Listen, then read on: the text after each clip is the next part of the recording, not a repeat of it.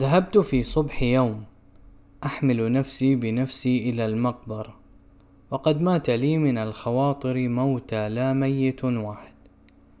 فكنت أمشي وفي جنازة بمشيعيها.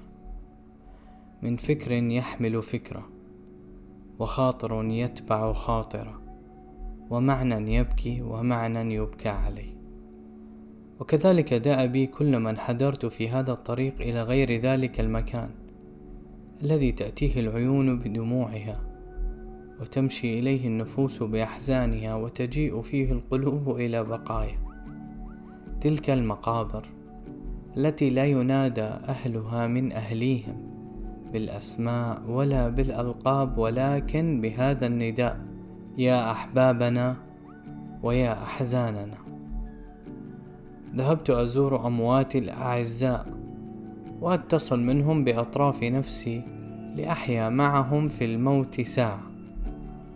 أعرض فيها أمر الدنيا على أمر الآخرة. فأنسى وأذكر ثم أنظر وأعتبر ثم أتعرف وأتوسع ثم أستبطن مما في بطن الأرض وأستظهر مما على ظهرها. أنا محمد صباح. وهذا بودكاست نحكي شوي.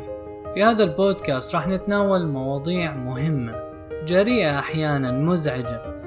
كل الجهود المبذولة في هذا البودكاست ما بتغنيك أو بتمنعك أنه تبحث أكثر. لا تتبنى أي آراء لا تتبنى فكري ولا كل ما أقول. خلينا نحكي شوي. هذا البودكاست أهديه إلى زميلنا في الغربة الراحل محمد سليم. وأتمنى أن يغفر الله له ويرحم أمواتنا وأموات المسلمين. جلست هناك أشرف من دهر على دهر ومن دنيا على دنيا وأخرجت الذاكرة أفراحها القديمة لتجعلها مادة جديدة لأحزانها. وانفتح لي الزمن الماضي فرأيت رجعة الأمس وكأن دهرا كاملا خلق بحوادثه وأيامه ورفع لعيني كما ترفع الصورة المعلقة في إطارها. أعرف أنهم ماتوا ولكني لم أشعر قط إلا أنهم غابوا. والحبيب الغائب لا يتغير عليه الزمان ولا المكان في القلب الذي يحبه. مهما تراخت به الأيام وهذه هي بقية الروح إذا امتزجت بالحب في روح أخرى. تترك فيها ما لا يمحى لأنها هي خالدة لا تمحى. ذهب الأموات ذهابهم ولم يقيموا في الدنيا ومعنى ذلك أنهم مروا بالدنيا ليس غير. فهذه هي الحياة حين تعبر عنها النفس بلسانها لا بلسان حاجتها وحرصها. الحياة مدة عمل وكأن هذه الدنيا بكل ما فيها من المتناقضات إن هي إلا مصنع يسوغ كل إنسان جانبا منه. ثم يقال له هذه الأداة فاصنع ما شئت فضيلتك أو رذيلتك. جلست في المقبرة وأطرقت أفكر في هذا الموت يا عجبا للناس كيف لا يستشعرونه وهو يهدم من كل حي أجزاء تحيط به قبل أن يهدمه هو بجملته. وما زال كل بنيان من الناس به كالحائط المسلط عليه خرابه يتأكل من هنا ويتناثر من هناك. يا عجبا للناس عجبا لا ينتهي كيف يجعلون الحياة مدة نزاع وهي مدة عمل وكيف لا تبرح تنزو النوازي بهم في الخلاف والباطل. وهم كلما تدافعوا بينهم قضية من النزاع فضربوا خصما بخصم وردوا كيدا بكيد جاء حكم الموت تكذيبا قاطعا لكل من يقول لشيء هذا لي. أما والله إنه ليس أعجب في السخرية بهذه الدنيا من أن يعطي الناس ما يملكونه فيها لإثبات أن أحدا منهم لا يملك منها شيئا. إذ يأتي الآتي إليها لحما وعظما ولا يرجع عنها الراجع إلا لحما وعظما. وبينهما سفاهة العظم واللحم حتى على السكين القاطعة. تأتي الأيام وهي في الحقيقة تفر فرارها. فمن جاء من عمره عشرون سنة فإنما مضت هذه العشرون من عمره. ولقد كان ينبغي أن تصحح أعمال الحياة في الناس على هذه الأصل البين. لولا الطباع المدخولة والنفوس الغافلة والعقول الضعيفة والشهوات العارمة فإنه ما دام العمر مقبلا مدبرا في اعتبار واحد. فليس للإنسان أن يتناول من الدنيا إلا ما يرضيه محسوبا له ومحسوبا عليه في وقت معا. وتكون الحياة في حقيقتها ليست شيئا إلا أن يكون الضمير الإنساني هو الحي في الحي. وما هي هذه القبور؟ لقد رجعت عند أكثر الناس مع الموت أبنية ميتة فما قط رأوها موجودة إلا لينسوا أنها موجودة. ولولا ذلك من أمرهم لكان للقبر معناه الحي المتغلغل في الحياة إلى بعيد. فما القبر إلا بناء قائم الفكرة أو قائم لفكرة النهاية والانقطاع وهو في الطرف الآخر رد على البيت الذي هو بناء قائم لفكرة البدء والاستمرار وبين الطرفين المعبد وهو بناء لفكرة الضمير الذي يحيا في البيت وفي القبر فهو على الحياة والموت كالقاضي بين خصمين يصلح بينهما صلحا أو يقضي. القبر كلمة الصدق مبنية متجسمة فكل ما حولها يتكذب ويتأول وليس فيها هي إلا معناها.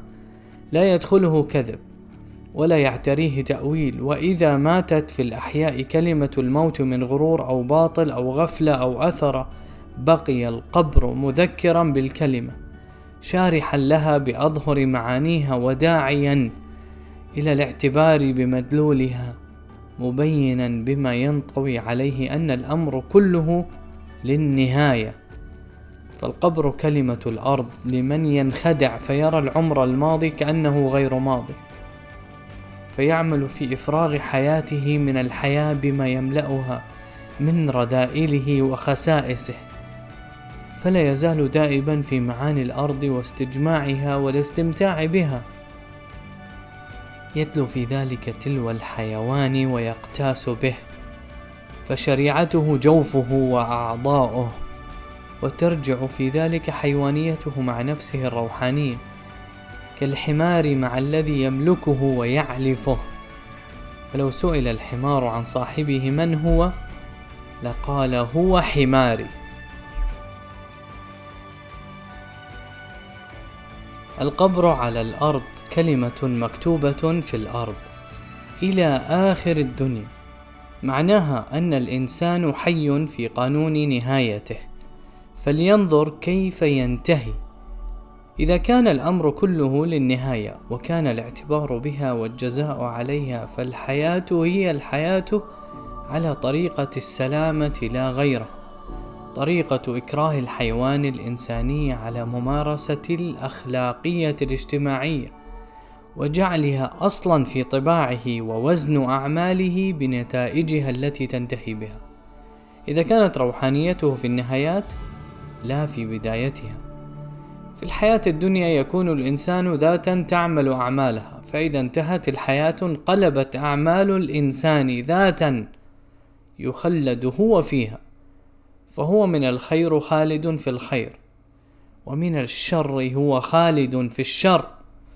فكأن الموت إن هو إلا ميلاد للروح من أعمالها. تولد مرتين آتية وراجعة وإذا كان الأمر للنهاية فقد وجب أن تبطل من الحياة نهايات كثيرة. فلا يترك الشر يمضي إلى نهايته بل يحسم في بدئه ويقتل في أول أنفاسه.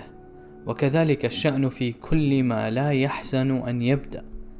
فإنه لا يجوز أن يمتد كالعداوة والبغضاء والبخل والأثر والكبرياء والغرور والخداع والكذب وما شابه هذه أو شابهها. فإنها كلها انبعاث من الوجود الحيواني وانفجار من طبيعته.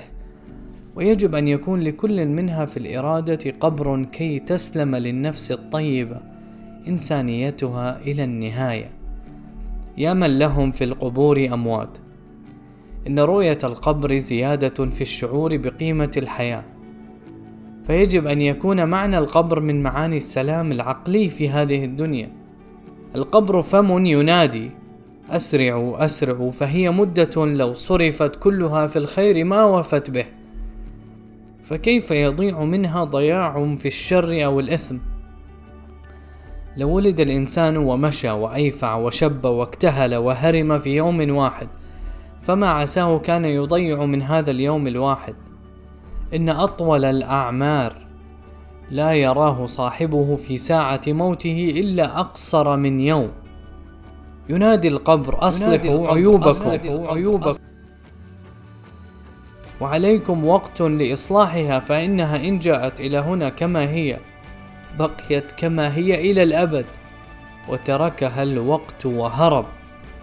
هنا قبر. وهناك قبر وهنالك القبر أيضا.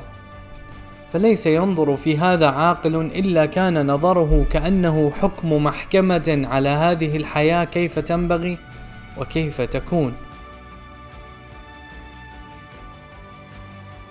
في القبر معنى إلغاء الزمان فمن يفهم هذا استطاع أن ينتصر على أيامه وأن يسقط منها أوقات الشر والإثم.